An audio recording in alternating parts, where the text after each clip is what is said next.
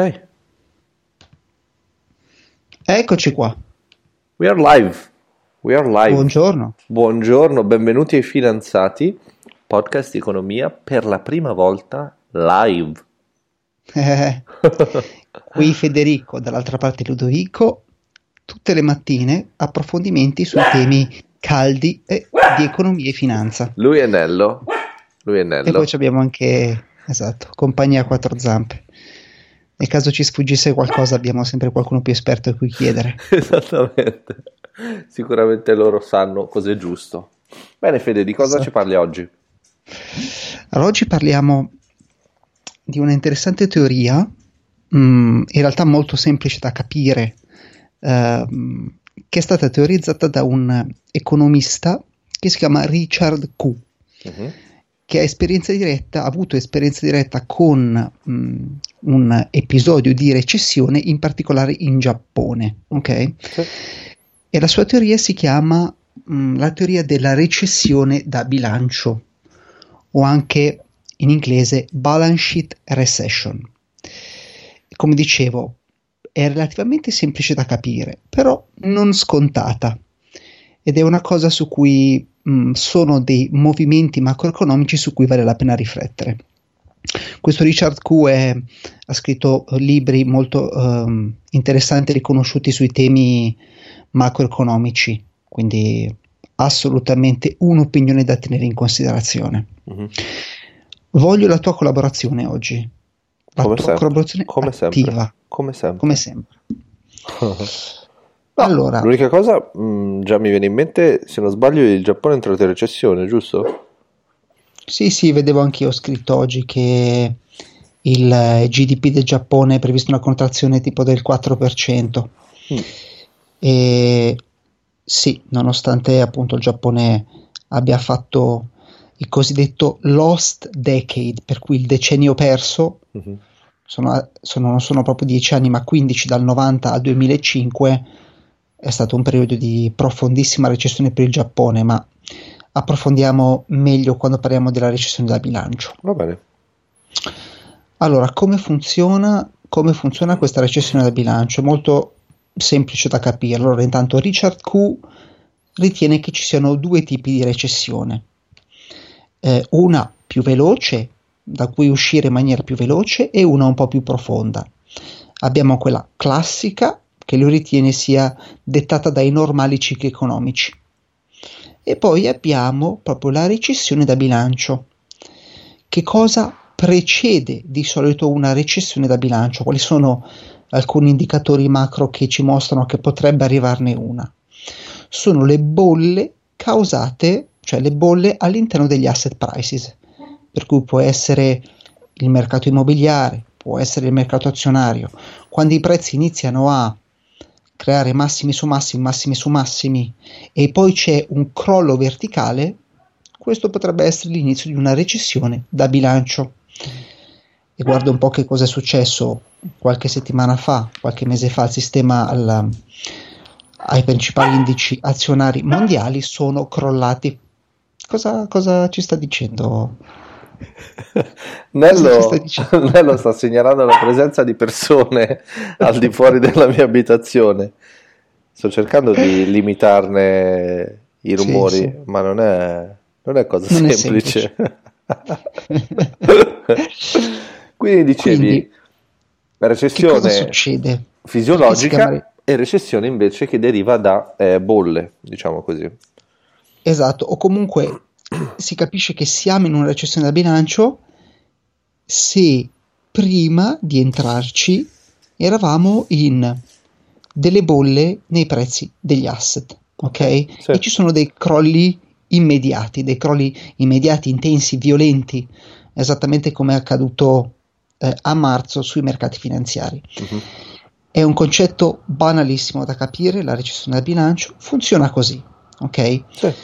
Le società o comunque eh, sia le persone fisiche che le società a seguito di questo crollo degli asset finanziari, ok? Mhm. O comunque in un sistema economico dove ci sono meno consumi, s- semplicemente sono più focalizzati nel eh, investire quello che guadagnano per ripagare i loro debiti piuttosto che fare investimenti e ehm, investire i loro profitti. Okay? Quindi le aziende, i privati, quello che guadagnano non lo fanno girare nell'economia, ma lo utilizzano per andare a ripagare i loro debiti. Ho capito. Perché a seguito del fatto che eh, gli ass- i prezzi degli asset sono crollati, le persone e le società si sentono più povere perché prima avevano magari un net worth, una ricchezza accumulata di 10, a seguito del crollo sono rimasti solo i debiti, gli asset sono diminuiti e quindi adesso gli aziende privati sono molto più focalizzati sul risparmiare per pagare i debiti invece che andare a consumare per far partire l'economia. Uh-huh. Quindi un concetto molto semplice da comprendere. Uh, qual è quindi che cosa accade? Che questo crollo degli asset manda il sistema in una recessione che poi eh, può trasformarsi in una depressione, per cui le società hanno i debiti, non investono, non consumano e eh, risparmiano per pagare i debiti, quindi si abbassano i consumi e abbassandosi i consumi si crea anche una spirale deflattiva, ok? Sì. Per cui eh, meno denaro in circolazione, meno consumi, meno investimenti, ovviamente i prezzi scendono. Quindi abbiamo prima recessione che porta a una depressione con spirale deflattiva. Uh-huh. Ok, questo è quello che, quello che succede ed è successo per esempio in Giappone proprio dal, uh, dal 1990 fino al 2005. Uh, eh, Richard dice che queste crisi da bilancio sono molto lunghe. Pensa che il Giappone ci ha messo 15 anni, 15 anni per uscirne. Ci sono due modi in cui si possono uscire dalle recessioni da bilancio. Il primo è quello che se ne esce quando tutti hanno pagato i loro debiti. Mm. Ok? Cosa difficile direi. Esatto. O quando le persone sono troppo povere per pagare i debiti e quindi i debiti vanno in default e quindi c'è una sorta di uh, o default o perdono del debito. Quindi stralcio, stralcio. Stralcio, sì, stralcio. e quindi queste sono le due occasioni in cui si esce dalla recessione da bilancio. Ho capito. E... Ma anche l'Italia, secondo te, è una recessione da bilancio? Eh, adesso ci arriviamo. Mm. Una cosa interessante che lui dice che uh, tutte queste politiche monetarie espansive da parte delle banche centrali, uh-huh. quindi aumentano la money supply, ma fanno molta fatica a uh, far ripartire l'economia perché mancano borrowers. I borrowers sono coloro che prendono in prestito i soldi. Uh-huh. Ok? Come fai a far ripartire l'economia a far circolare più moneta nel sistema reale se non ci sono più persone che prendono in prestito i soldi. Perché le persone non, prest- non prendono più in prestito i soldi dalle banche? Perché sono indebitate e non vogliono contrarre altro debito. Ok? Sì. Sono focalizzate nel pagare i debiti attualmente esistenti. E quindi le banche possono abbassare i tassi quanto vogliono, creare tutti gli incentivi che vogliono, ma comunque i borrowers nel settore privato mancano e se mancano l'economia non può ripartire. Ti faccio un esempio. Se c'è una famiglia, per esempio, che ha un income di 100 e supponi che eh, riesci a risparmiare 10, ok? Lascerà in deposito sul conto corrente questi 10 e spenderà gli altri 90, uh-huh. ok? Sì. Quei 10 deposito in banca vengono prestati dalla banca a chi fa utilizzo di questa moneta in maniera più intelligente, come per esempio le aziende.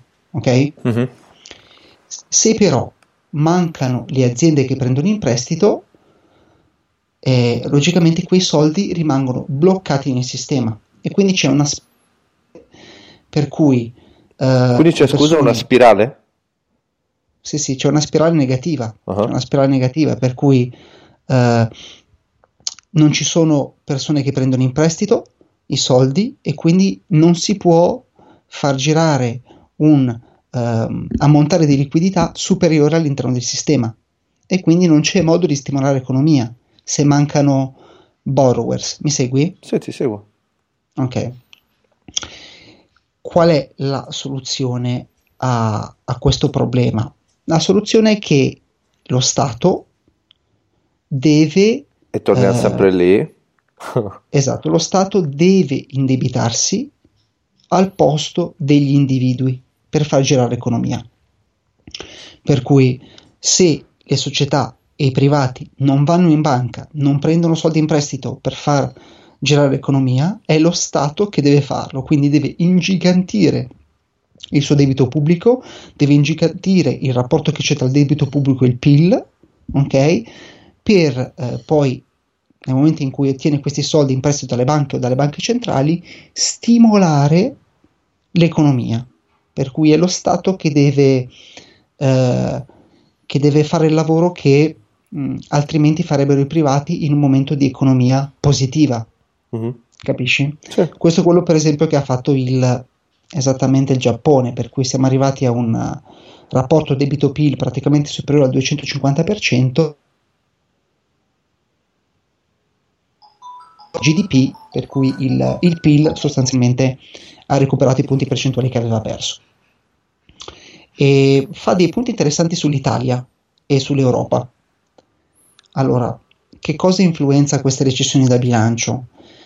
Sono influenzate dalla quantità di debito che eh, i privati e le aziende devono sostenere. Quindi, uh-huh. se un'economia è molto indebitata, ci sarà probabilmente una recessione da bilancio più intensa. Uh-huh. Okay? Uh-huh. La cosa positiva con riferimento all'Europa, per esempio Spagna, Irlanda e Italia, è che le economie sono, rispetto per esempio agli Stati Uniti, poco indebitate. Quindi uh-huh. potrebbe esserci una recessione da bilancio un pochino più leggera. Qual è un punto che lui vede a sfavore invece dell'Europa? E questo è interessante, magari andrebbe approfondito. Il fatto che coloro che vogliono uh, comprare titoli di debito statali, quindi che vogliono finanziare lo Stato, mm. cosa che è necessaria in un momento di recessione da bilancio, abbiamo visto, per far sì che si esca da questa spirale di recessione e deflazione. Uh, normalmente negli Stati Uniti coloro, i cittadini americani o le corporation che vogliono comprare debito possono farlo senza sostenere un costo di cambio. Cioè, nel senso, gli americani comprano titoli di Stato americani, ok? Uh-huh. Sì. In Europa quello che succede è che io da italiano posso andare a comprare il debito non necessariamente del mio paese, ma di un altro paese europeo senza sostenere il problema del tasso di cambio. Sì. Quindi se io, se io, sono italiano e voglio andare a comprare i titoli di debito americano, devo, posso farlo sì, ma c'è il rischio del cambio. Ok? Certo. Invece in Europa la cosa negativa è che io posso, eh, io che sono italiano dovrei sostenere il, il debito pubblico italiano, posso tranquillamente andare a comprare il debito pubblico tedesco, che in questo momento è più sicuro, senza neanche sopportare il rischio di cambio. Capisci? Sì. Quindi la cosa negativa che lui vede è che in questo momento che i PIGS europei avrebbero bisogno di maggiore sostegno sul debito pubblico, in situazioni di incertezza gli investitori probabilmente preferiscono andare a sostenere il debito pubblico di economie che sono più stabili in Europa, come per esempio l'Olanda e la Germania. Cioè se tu sei un investitore americano o un investitore asiatico, ehm, non investi in Europa in uno dei PIGS perché dici c'è il problema dell'euro fondamentalmente. No, in realtà è da europeo. Beh, ma da europeo in teoria eh, non hai il problema del cambio, nel senso che ti toglie il no, rischio. Esatto. Però... Proprio per quello, nel senso che se io sono, essendo io europeo, posso scegliere all'interno dei paesi europei quale debito pubblico andare a sostenere. Certo, okay? ma questo è un vantaggio Quindi, o no? Sì, però le economie che avrebbero maggiore bisogno di essere finanziate, quindi di avere sottoscrittori del proprio debito, uh-huh. okay, come per esempio l'Italia e la Spagna, sì. hanno in questo momento un vantaggio, uno svantaggio, perché io da europeo preferisco andare a finanziare economie che sono più ah. uh, virtuose, come per esempio la Germania o l'Olanda. Ho capito, ho capito. Capisci? Sì, certo. Cioè, Invece, è un vantaggio che va verso gli, gli stati più forti, diciamo così. Esatto, esatto. Invece, invece da americano io posso uh, con la stessa valuta solo comprare il debito americano. Uh-huh. Invece da europeo con l'euro posso comprare debito di più stati, quindi andare a scegliere quale tra questi è più ma virtuoso o meno rischioso, capisci? Sì, ho capito. Ok, quindi lui come soluzione, praticamente in questo paper, ritiene che una soluzione sia uh, quella di andare a uh, evitare che uh, le, le, istituzioni, i finanziatori italiani possano andare a comprare e sostenere debito pubblico di altri paesi all'interno dell'Unione Europea, quindi che ah. possano solo sostenere il debito pubblico del proprio paese di riferimento. Capisci? Sì, una teoria un po' nazionalista, non molto sì. liberale. Sì, sì, sì. Mm. E quindi, allora, ricapitolando, ricapitolando, allora, asset prices che vanno in bolla, per cui eh, mercato immobiliare che sale, mercato eh, azioni, prezzi delle azioni e obbligazioni che salgono. Uh-huh. Uh, in questo caso abbiamo avuto il, la pandemia, per cui crollo verticale delle quotazioni.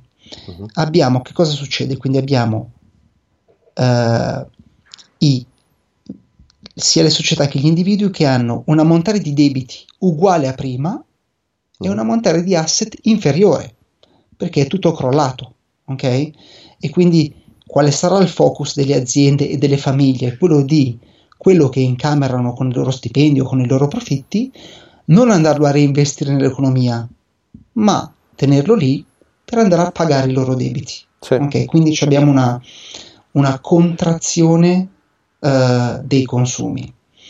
E in questo momento, dove il debito è già molto grande, logicamente ci saranno poche aziende, poche famiglie che vorranno indebitarsi Uh-huh. Ok? Uh-huh. E quindi le banche, nonostante le politiche monetarie espansive, non riescono a iniettare nell'economia reale nuova liquidità perché non ci sono persone che vogliono prendere soldi in prestito. Sì. Anche se i tassi sono molto bassi, anche se i tassi sono a zero. Uh-huh. Però è logico, se hai debiti per 500 e attivi per 200, perché dovrei indebitarmi ancora, anche se il costo del denaro è bassissimo. Uh-huh. Quindi non lo faccio i soldi rimangono in banca, le banche non riescono a prestarli e quindi poco serve tutto quello che fanno le banche centrali. Uh-huh. E quindi la soluzione di Richard Q è quello che è, siano proprio i governi a doversi indebitare per sostenere e far muovere loro l'economia al posto di quello che farebbero le aziende private. Ma come? Questo non ho capito. Non come, ho capito. Come lo Stato può compiere ah, lo Stato se vuole costruire, lo Stato vuole costruire strade, ponti, ah, eh, alberghi, uh-huh. uh, può farlo ovviamente spendendo. Dove trova questi soldi? Li prendi in prestito. Debito, debito. Debito, debito, debito. E parla, quindi è lo Stato che deve indebitarsi uh-huh. per spingere l'economia e soprattutto abbassare la pressione fiscale. Perché in questo momento lo Stato conta sulla pressione fiscale, quindi i soldi che gli entrano dalle tasse dei contribuenti e i soldi che raccoglie tramite il debito pubblico, giusto? Giusto. Deve praticamente non contare più sulla parte fiscale, perché in questo momento tutti sono focalizzati sul risparmiare per pagare i debiti, quindi non è molto utile aumentare la pressione fiscale in questo momento, quello che è utile è indebitarsi di più, quindi si espandere il bilancio e, a discapito del rapporto debito-PIL e, e sostenere l'economia. Mi segui? Sì, tu sei d'accordo con questa teoria? Beh sì, sì, penso che sia logica. Mm. Penso sostanzialmente che sia logica.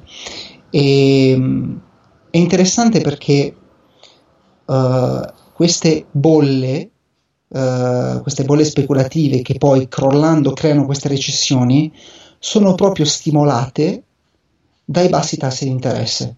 Cioè è un cane veramente che si morde la coda, nel senso che i prezzi delle case, i prezzi, dei mercati, i prezzi dei titoli nei mercati finanziari si alimentano perché i tassi di interesse sono bassi, quindi le persone si indebitano per andare a comprare asset, uh-huh. poi quando essi, questi asset crollano, le persone si trovano indebitate e i tassi di interesse bassi non sono più una soluzione perché le persone certo. non vogliono più indebitarsi. Certo, certo. Sì, questo è interessante. E basta, comunque ci sarebbe una vita da, ci, sarebbe, ci vorrebbe tanto tempo per parlare di queste teorie macroeconomiche molto interessanti, però il punto è ci vorrà tanto tempo, ci vorranno magari 5, 10, 15 anni addirittura e quanto è più veloce lo Stato nel uh, indebitarsi e spendere per sostenere l'economia di, di, diminuendo il, la pressione fiscale, uh, più velocemente usciremo da questa balance sheet recession. Nice. Nice. Sì. Io non sono d'accordo però, eh. Non sei d'accordo? No, io sono per il fallimento, posso dirlo? Cioè, voltiamo pagina. Si eh, ok, però il fallimento, cioè, è che la gente spende ancora di meno poi. No, ho capito, cioè, l'impresa chiude, una volta che è chiusa, cioè, qualcuno eh, ci ha perso, però poi le stesse persone che avevano quell'impresa ne aprono un'altra e si apre un nuovo ciclo. Cioè, questa paura del okay, fallimento. Però ci deve essere un perdono del debito. No, non è un perdono del debito, nel senso il creditore si rifà su quello che può e, e basta. Nel senso c'è stato un problema, il problema va assorbito e poi bisogna ripartire. Invece questi sistemi che comunque tendono sempre a tenere, li definirei un po' così, degli zombie. Che mm. vanno avanti un po' per inerzia perché c'è paura del, del fallimento. È chiaro che il fallimento è un evento shock, però è anche vero che una volta che l'hai messo da parte puoi ripartire bene, senza zavorre e senza soprattutto accollare le responsabilità e le conseguenze di un evento a chi non ha, eh, non ha avuto a che farci. Mm. io faccio il discorso, non so, so, che non sono più in tempo, ma faccio, faccio, un discorso a favore dei giovani, diciamo così, perché non è giusto certo. che le nuove generazioni si becchino il debito di quelle vecchie. Questo è il mio principio. Quindi adesso scrivo una bella letterina a Mr. Q e dico: Senti, caro anziano. No, però scusami, perdonami, ma come, cioè, supponi che io sono, cioè, come fai a uscire da questa spirale? Fai fallire, cioè chi, come, chi non riesce, chi non riesce a, a, ad andare avanti chiude. E a quel punto poi ci saranno nuove, nuove imprese che andranno a colmare quel vuoto di mercato più o okay, meno velocemente. Ok, ma in questo momento le persone, il punto è che in questo momento le aziende e le persone, uh-huh. per evitare di andare in default, uh-huh. stanno evitando di investire e di consumare per pagare i loro debiti. Sì, sì, certo. Eh, vabbè, quindi, su, su, quello non ci puoi fare nulla. Esatto, tu quindi diresti tranquilli, non pagate, non pagate i vostri debiti No, no, io direi eh. pagate i vostri debiti. Andate come... pure in default. No, pagate i vostri debiti. Se ce la fate, uscite e riuscite a pagare il debito. Se non ce la fate, fallite. E quindi fallite vuol dire che il creditore avrà un problema. Mm. Nel senso, se c'è un fallimento, vuol dire che la banca la prossima volta si regola diversamente nel dare un prestito. Cioè dice abbiamo dato dei prestiti troppo facili perché in caso di un evento shock sì ci abbiamo rimesso, diciamo così. Quindi non possiamo rendere così facile accesso al debito, dobbiamo aumentare l'asticella. Se invece tu tieni sempre tutto così a briglia sciolta, non si impara mai dagli errori e di fatto si, si manda avanti il problema. Questa è la mia. Adesso scriverò appunto sia l'autore che un, un mio paper. Me lo pubblicherò da solo su Tumblr. Vai, poi ce lo leggi domani. e me lo leggo domani. Dirò: Oggi parlo di una teoria di un importante economista di Instagram. E voi tutti ad applaudire. Esatto, scrivi. Il titolo è Richard Q. Debunked. sì, eh? sembra funzionante. Ha molto appeal. Richard Q. Debunked.